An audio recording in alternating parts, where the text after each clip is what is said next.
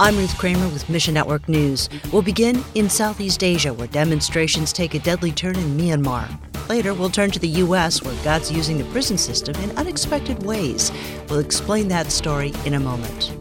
First, after seizing power in early February, Myanmar's military killed 14 protesters yesterday. Police deliberately targeted unarmed civilians, including a 14 year old boy. And this follows the killing of 18 people on Sunday when police opened fire into crowds protesting the coup. Myanmar's ambassador to the United Nations condemned the coup and has pleaded with international authorities to intervene. Joe Handley of Asian Access says By and large, that's what I'm hearing from people on the ground. They're just asking for help because they've lived under this pressure for years. They've lived under military leadership for decades and they don't want it to go back to that. And what they're predicting is this could be another 50 years that they're stuck under this situation. That's why you see so much protest going on. Handley says the global body of Christ can help in the face of this crisis. Begin by praying for the safety of believers in Myanmar. If you have any form of connecting with people you know there, sending them words of encouragement is huge. So even if you sent messages to Asian Access at our info at asianaccess.org, we could send those messages along that would affirm people are praying for you, they care about you.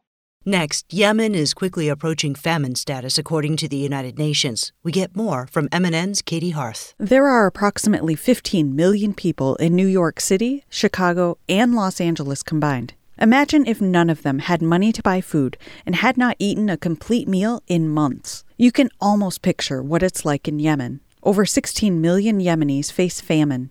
Last year, malnutrition reached its highest point ever for kids under five. The ongoing Yemen war continues to fuel what the UN calls the worst humanitarian crisis in the world. New front lines ensure that needs will be even higher this year. Within these dark realities, Christ is shining His light into the hearts and lives of the Yemeni people.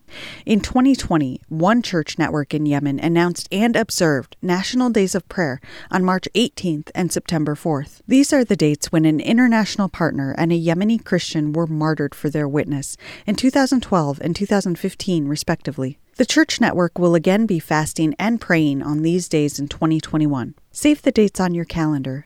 Let's pray for the Yemeni people to find rest in Christ. Katey Hearth, Mission Network News. And we talked last week about a group of volunteers from South Church in Lansing, Michigan.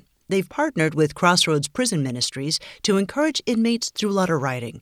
Today, we're sharing the experience of Marlene Tebben, a South Church volunteer who's been with Crossroads on and off for about 30 years. So I have the tier one students who I write to a different one every week.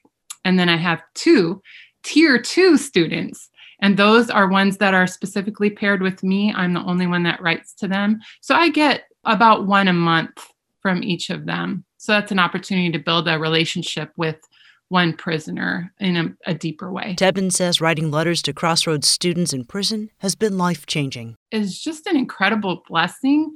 And I think if you're praying about how you can share your faith with someone, this is a wonderful opportunity because you're sharing with new believers, you're encouraging them, you're giving truth to seekers, and then you're also discipling people who have been in the faith but find themselves behind prison walls. You can become a Crossroads mentor too. We'll get you connected at missionnews.org. You hear people saying, Well, I never have an opportunity to talk to people about Jesus or share the gospel. You know, well, I'm doing that and I don't ever have to leave my home in order to do it. And thanks for listening to Mission Network News, a service of One Way Ministries.